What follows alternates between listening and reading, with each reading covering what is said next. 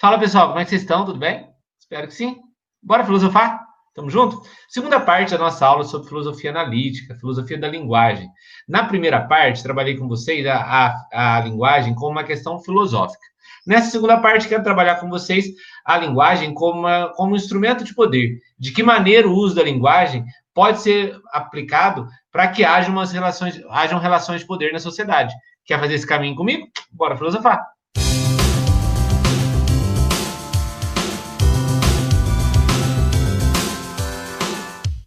Na primeira parte da, da, da nossa aula, a gente passeou um pouco pela questão estruturalista da linguagem. Como que a filosofia aborda isso? É, eu dei um destaque para um filósofo do século vinte, Ludwig Wittgenstein, e, e entendemos a ideia do jogo da linguagem, né? Essa relação que a linguagem tem por meio da questão semântica e a aplicação que ela traz. Nessa segunda parte, eu quero discutir com vocês o uso da linguagem como uma ferramenta de poder. Isso acontece desde os gregos até os dias de hoje. E aí essa aula eu vou dividi-la em dois caminhos. No primeiro caminho, como é que os gregos entenderam isso? Para isso, eu vou abordar o pensamento sofista e o pensamento aristotélico da linguagem. Depois a gente vai dar um salto no tempo e vou chegar na idade contemporânea. E a gente vai entender como é que o Michel Foucault, um dos filósofos que melhor pensaram essas relações de poder na sociedade, como é que ele aplica a ideia da linguagem como instrumento de poder. Como as instituições se utilizaram da linguagem como ferramenta de usufruto do poder sobre os indivíduos. Bora para a aula? Então, intitula essa segunda parte da nossa aula com a linguagem como instrumento de poder. A primeira parte nós intitulamos como linguagem uma questão filosófica, né? Agora a gente vai entender que o uso da linguagem ao longo da história foi feito como uma ferramenta de poder. E, e é interessante pensar que é somente os seres humanos que utilizam a linguagem como instrumento de poder. Porque somente os seres humanos são dotados de razão e tem o controle da linguagem de forma racional. Começaremos nos gregos, entendendo os sofistas, e vamos chegar até hoje, e nós vamos perceber que sim, os seres humanos, diferente de todos os outros animais, têm no uso da linguagem uma ferramenta de dominação sobre os outros seres humanos. Então, para a gente entender essa realidade, vamos lá para a Grécia, né? A filosofia começa lá, as discussões e a reflexão sobre as relações sociais começam na Grécia, então ninguém melhor do que os gregos, para ilustrar para nós como que a linguagem foi sendo utilizada como instrumento de poder. E para isso eu quero colocar para vocês dois grupos de pensadores gregos do período clássico. Os sofistas e os filósofos. Que são dois grupos de pensadores que se utilizam da linguagem de forma diferente. Antes da gente, a, a gente adentrar a questão dos sofistas e dos filósofos, vamos conhecer primeiro a ágora. A ágora é o espaço onde o uso da palavra determinava as relações de poder. Quanto mais o homem se utilizava da linguagem de forma racional, mais ele tinha poder político. E quando eu falo homem, entendam os cidadãos, porque são cidadãos que fazem uso da palavra. Então, a ágora, que era um espaço de discussão, era exatamente esses lugares onde o poder da palavra era utilizado. Um historiador muito, muito famoso nos vestibulares, né? Talvez a maior autoridade em filosofia grega, Jean-Pierre Vernant, ele escreve uma ideia muito interessante. O Enem de dois mil e dezesseis traz essa ideia do, do, do Vernant. O que implica o sistema da polis é uma extraordinária preeminência da palavra sobre todos os outros instrumentos de poder. Veja, aqui Vernant já coloca a palavra acima de qualquer outro instrumento de poder. E ele continua, ele continua. A palavra constitui o debate contraditório, a discussão, a argumentação e a polêmica. Torna-se a regra do jogo intelectual, assim como do jogo político. Segundo Jean-Pierre Vernant, esse historiador, a palavra era, no período clássico, o maior dos instrumentos de poder. Então, cidadãos que conseguiam dominar a palavra, conseguiam dominar a linguagem, exercia sobre todos os outros cidadãos um, um poder que nenhuma outra arma poderia dar a eles. E a ágora era esse espaço onde aqueles cidadãos e aqueles sofistas tinham condições de se utilizar desse poder. E como eu disse agora, dois grupos de pensadores do período clássico se utilizam da ágora e com isso se utilizam do espaço de poder para se utilizar da linguagem. O primeiro são os sofistas, que tem três características marcantes. Primeiro, vamos entender a, a, a origem da palavra sofista, né? Sófia, sabedoria. Os sofistas eram sábios, que no período clássico se utilizavam da linguagem como uma forma de dominação sobre os outros homens. Só que a linguagem utilizada pelos sofistas era uma linguagem que não havia um compromisso com a verdade. Primeira característica que eu coloco aqui para vocês sobre os sofistas é a ideia de relativizar a verdade.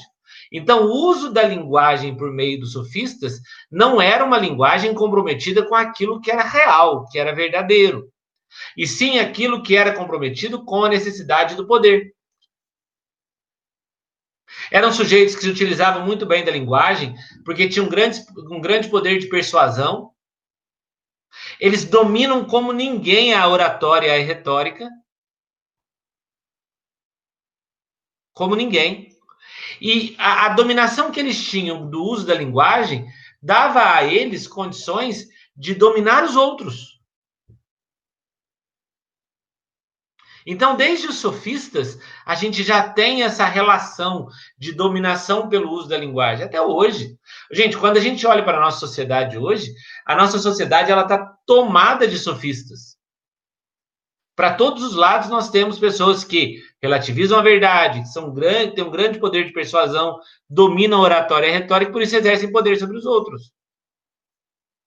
A gente pode atribuir isso ao poder, à, à esfera política, à esfera social, à esfera da comunicação. Pensem nos grandes nomes da sociedade contemporânea. Todos eles, ou talvez a maioria deles, tem como principal ferramenta de dominação sobre os outros a linguagem. E se nós analisarmos o discurso dessas pessoas, muitas delas não têm um compromisso com a verdade nos seus discursos, mas têm um compromisso com o convencimento. E aí eu trago dois sofistas muito famosos do período clássico para a gente entender o que, que eles estão dizendo. O primeiro deles é o Gorgias. Olha que frase interessante.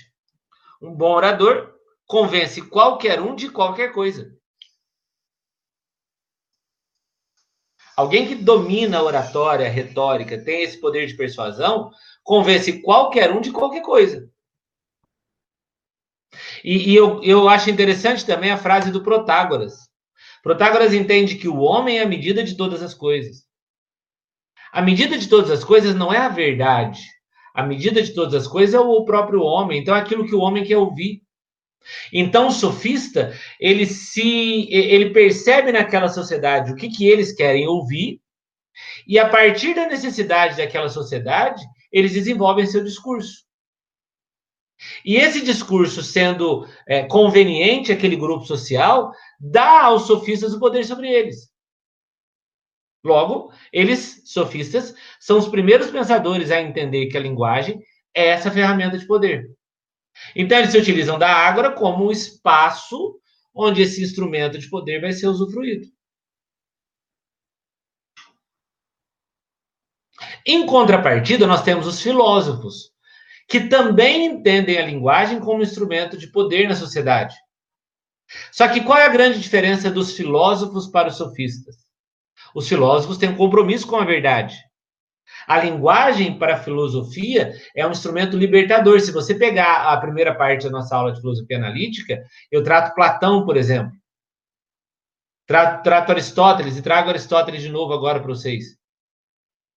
Diferente dos sofistas, o uso da linguagem por meio dos filósofos é um uso liber, é, é, é um, tem um, um poder libertador de levar o homem para o mundo das ideias, de fazer o homem conhecer as coisas.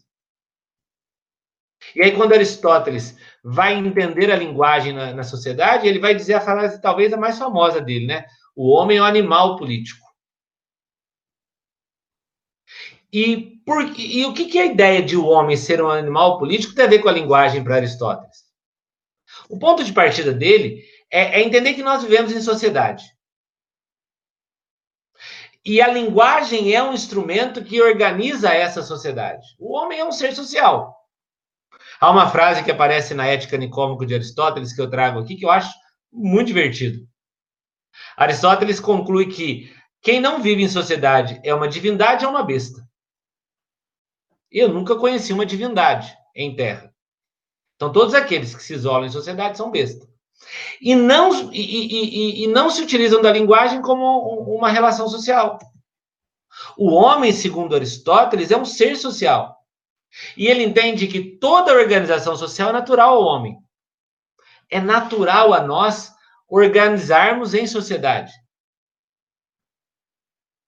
Tá bom, gente, mas e a linguagem entra onde? Vamos entender. Existe uma essência em nós que nos faz estabelecer vínculos. Existe algo em nós que nos aproxima uns dos outros e que completa esse animal político e que compõe esse ser social. E que essência é essa? A linguagem. O homem ele se utiliza da linguagem como um mecanismo de organização social. Então, se você coloca dentro de um espaço pessoas que falam línguas diferentes, aquilo vai ser uma grande torre de Babel, aquilo vai ser uma grande bagunça. Agora, à medida que as pessoas começam a se entender do ponto de vista da linguagem, você começa a ver surgir uma sociedade organizada ali. E que, naturalmente, aqueles que dominam a linguagem melhor do que os outros vão exercer uma dominação sobre aquela sociedade. Isso é um processo natural. Por que que um professor tem o controle de uma sala de aula? Porque ele domina a linguagem mais do que seus alunos. Então, é natural que nessa organização social, alguns se destaquem por um uso mais é, apurado da linguagem. Então, se você pega cem pessoas e coloca dentro de um espaço, cada um falando uma língua, aquilo vai ser uma grande bagunça. Não, não existe ali ainda uma sociedade organizada.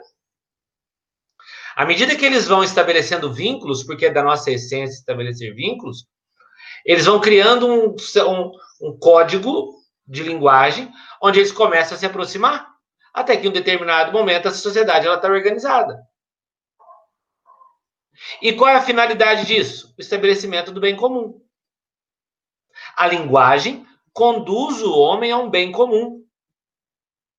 A linguagem, ela eleva aquela, aquele grupo social a ser sociedade, porque lá no final existe um bem comum, o interesse de todos. Só que existe um problema nesse pensamento aristotélico. À medida que esse contexto de bem comum vai desaparecendo, a sociedade vai se transformando em massa e a linguagem vai perdendo poder. E aí novos instrumentos de poder começam a surgir nessa sociedade.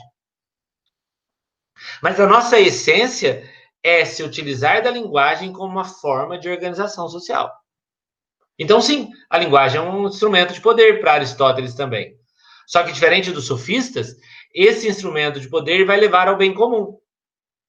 Para os sofistas, um instrumento de poder leva ao poder do próprio sofista, o que distancia a realidade da linguagem de, de algo que eleva a sociedade. Beleza, vamos dar um salto na história? E aí vamos chegar num pensador do século vinte, talvez o, o, um dos pensadores que melhor pensaram a ideia de poder, Michel Foucault. Se quiser aprofundar a aula nossa de Foucault, na playlist História da Filosofia, lá no canal Bora Filosofar, eu tenho lá é, uma sequência de aulas ao longo da história, uma delas é de Foucault. Um cara que vai pensar muito a ideia de relações de poder. E ele vai começar a olhar para o uso da linguagem na sociedade contemporânea e entender que a sociedade contemporânea ela não tem mais na linguagem de todos os indivíduos um instrumento de poder. Veja como eu terminei a reflexão aristotélica. À medida que o tempo foi passando, a sociedade vai virando massa, a linguagem perde esse sentido de poder. Foucault, ele vai, vai, vai, vai enxergar isso muito bem. E ele, parte, e, e ele parte da ideia de que o homem moderno, ele encontra seu discurso controlado e reprimido. Olha que interessante. Aquela linguagem que, segundo Aristóteles, foi para nós um instrumento de organização, de libertação, nos faz diferente de todos os animais, hoje ela está reprimida, ela está controlada. E existem instituições, existem espaços, existem relações que controlam o uso da linguagem. E por que que isso acontece? Porque existe um objetivo claro, que é esvaziar o cidadão do poder da linguagem. É não poder utilizar a linguagem de, de modo em que o cidadão consiga ter na linguagem essa organização social proposta pelo Aristóteles. Ele vai olhar para a sociedade contemporânea e vai perceber o quê? Cada vez menos nós usamos a linguagem como instrumento de nosso poder. Cada vez mais, aqueles que controlam as micro-relações de poder controlam a nossa linguagem. E como é que eles fazem isso? Por meio do controle da linguagem. E o Foucault ele vai enxergar que o controle da linguagem é um sistema que é externo a mim.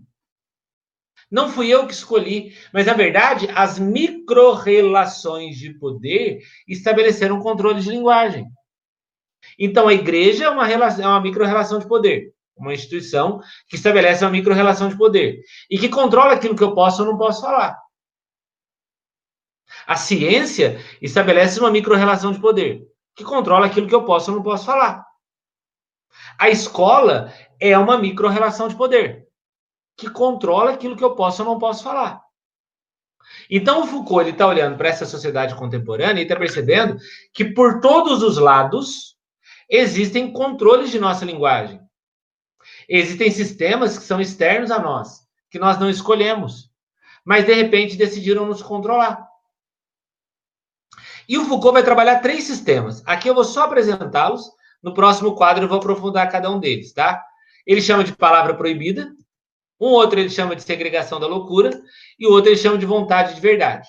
Próximo slide a gente vai trabalhar melhor esses três. Mas olha que interessante essa citação que eu separei do Foucault. Em uma sociedade como a nossa, conhecemos, é certo, procedimentos de exclusão. O mais evidente e o mais familiar também é a interdição, ou seja, a limitação da, da, da fala. Sabe-se bem que não se tem o direito de dizer tudo.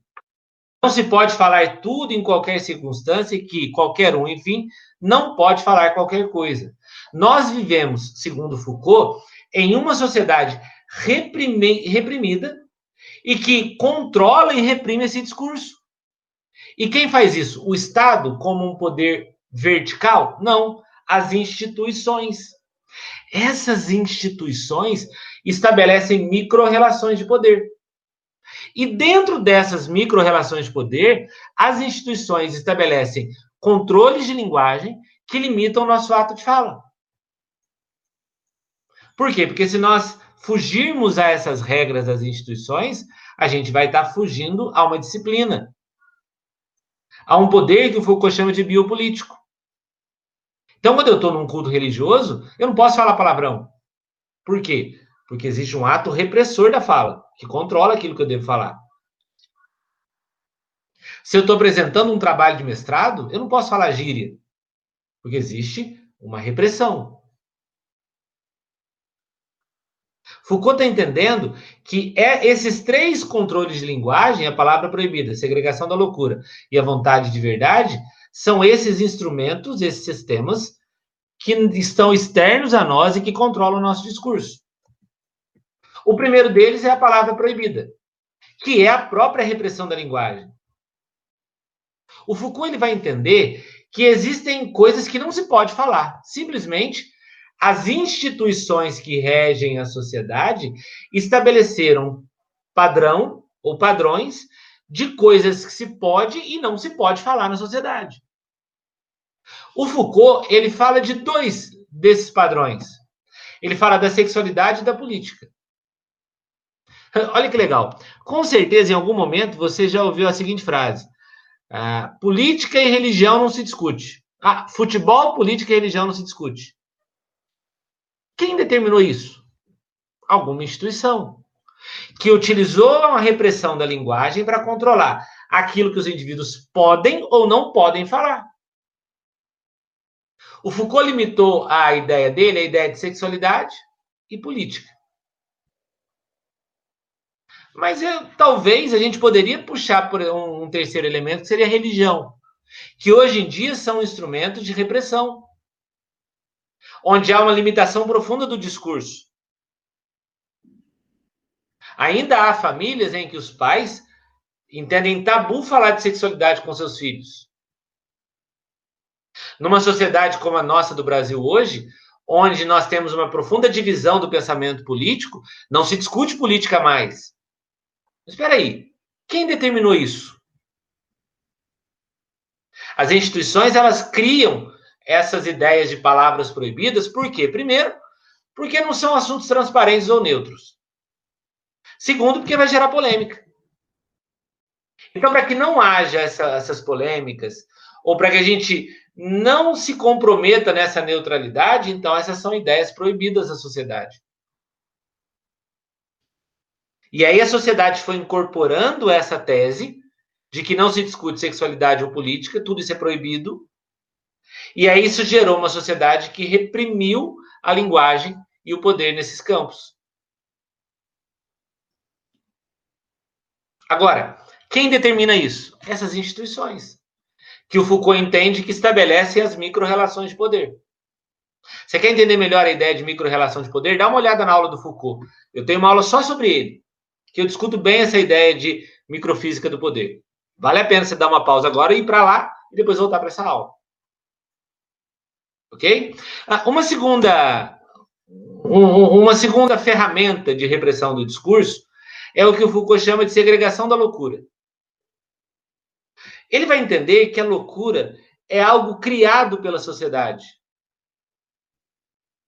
Um, um cantor famoso de música brega, que é um dos maiores filósofos brasileiros que eu, que eu considero, as pessoas levam, não o levam a sério, mas se pegar as letras deles, é filosofia pura, é o Falcão. Mas não o Falcão do Rapa, né? O Falcão, aquele cantor nordestino, que canta com uma, uma margarida na, no terno, né? Se você pegar as letras dele, gente, são filosofia pura. E tem uma música dele que ele diz que a loucura é um dom de quem se julga normal. Essa é uma frase tirada do Foucault. A loucura é um dom de quem se julga normal. Foucault entende que a loucura é aquilo que é oposição à lógica, à razão ou à coerência. Ele não entende a loucura como algo meramente biológico, clínico, médico. Não. Mas é, uma, é algo que, além disso tudo, é também uma dimensão política. Porque, ao longo da história, todas as pessoas que tinham algum discurso que fugiam a uma razão lógica e coerente da sociedade eram entendidas como loucos. Isso aparece no livro do Foucault, muito legal, chamado A História da Loucura, onde ele vai desconstruir a loucura ao longo da história da sociedade. E ele parte da ideia de que toda a sociedade classifica discurso e comportamentos como loucos. E como que a sociedade vai definir aquilo que é loucura? Aquilo que está fora de uma razão lógica. Aquilo que está fora de uma razão coerente. E essa ideia de loucura serve para quê? Para eliminar a possibilidade de poder dos loucos. E é nessa hora que nascem, por exemplo, os sanatórios. Para tirar o louco daquela sociedade e não dar legitimidade ao seu discurso. Agora vejam ao longo da história. Quantas pessoas foram consideradas loucas pela sociedade? Não por um ponto de vista biológico ou clínico, mas por um ponto de vista da linguagem. Ele falava coisas diferentes daquele grupo e era condenado à fogueira, à morte, à prisão. E isso foi servindo como instrumento de repressão dessa linguagem. Então, por que que eu não falo determinada coisa? Que vamos chamar de louco. E quando eu tenho essa repressão da minha ideia, eu abro mão do meu poder. Olha que interessante. Quando alguém fala para você alguma coisa que você não acredita ou que é fora da tua coerência, qual que é uma das primeiras reações que você tem? Nossa, fulano de tal tá ficando louco. Mas eu não sou médico, você não é médico para falar se ele tá ficando louco ou não. E aí, com medo de ser é, é, discriminado pelo grupo, aquele fulano de tal para de falar aquilo que ele está dizendo, para não ser isolado. Então, é, essa politização da loucura serviu de ferramenta ou instrumento para a dominação do pensamento. E aí os loucos ou morriam ou eram presos, ou ficavam quietos com medo de morrer ou ser preso. É só você fazer um caminho na história da humanidade. Quantos pagaram um preço por falar o que pensavam e que ele era fora do, da, da lógica coerente daquele momento histórico. E como eles eram tratados? Como loucos. E aí eu volto ao Falcão. A loucura é um dom de quem se julga normal. E um terceiro e último instrumento de repressão da linguagem, segundo Foucault, é o que ele chama de vontade de verdade. A ideia de saber é, é, é, acaba sendo um saber autorizado por ser um grande consenso para a sociedade. Então, o que, que o Foucault está entendendo? Existem instituições que são a, a, a dona do, do, do saber. E nós devemos saber aquilo que aquelas instituições sabem. Elas se utilizam dos seus discursos para dominar as massas. As instituições, elas pretendem organizar as formas de saber e autenticar as verdades por meio do discurso. Então, se eu sou inserido numa instituição religiosa, aquilo que pertence ao discurso daquela instituição é verdade. Portanto, tudo aquilo que está fora daquela instituição não deve ser dito. Se eu pertenço a um, a, a um grupo social, eu devo pensar e saber aquilo que aquele grupo social diz ou pensa. Por quê? Porque aquilo que eles dizem é verdade. E se eu me coloco contrário àquela verdade, àquele discurso, àquele saber, volto no tópico dois, eu sou considerado louco. Então, Foucault está vendo que, ao longo da história, instituições como a religião durante a Idade Média, a ciência durante a Idade Moderna, e hoje, todas as instituições, elas são as grandes donas da verdade. Então, todo o processo de discurso parte dessas instituições. E nós ou nos adequamos a esse discurso, e muitas vezes abrimos mão do nosso poder, ou somos considerados loucos. Somos segregados, somos apartados, isolados daquele grupo social. Então, gente, fecha aqui com vocês a ideia de filosofia analítica, né? Na primeira parte, a gente entendeu a, a, a, a linguagem como uma questão filosófica, e nessa segunda, entendemos como uma questão de poder. Para isso, entendemos o pensamento clássico e o pensamento de Michel Foucault. Espero que você tenha gostado dessa aula, porque ela ficou bem bacana, tá? E dá uma olhada depois na playlist. Eu tenho um, uma aula só sobre Aristóteles, só sobre os sofistas, só sobre o Foucault, que vai ajudar você a aprofundar esse conceito. Espero você nas próximas aulas. Bora filosofar!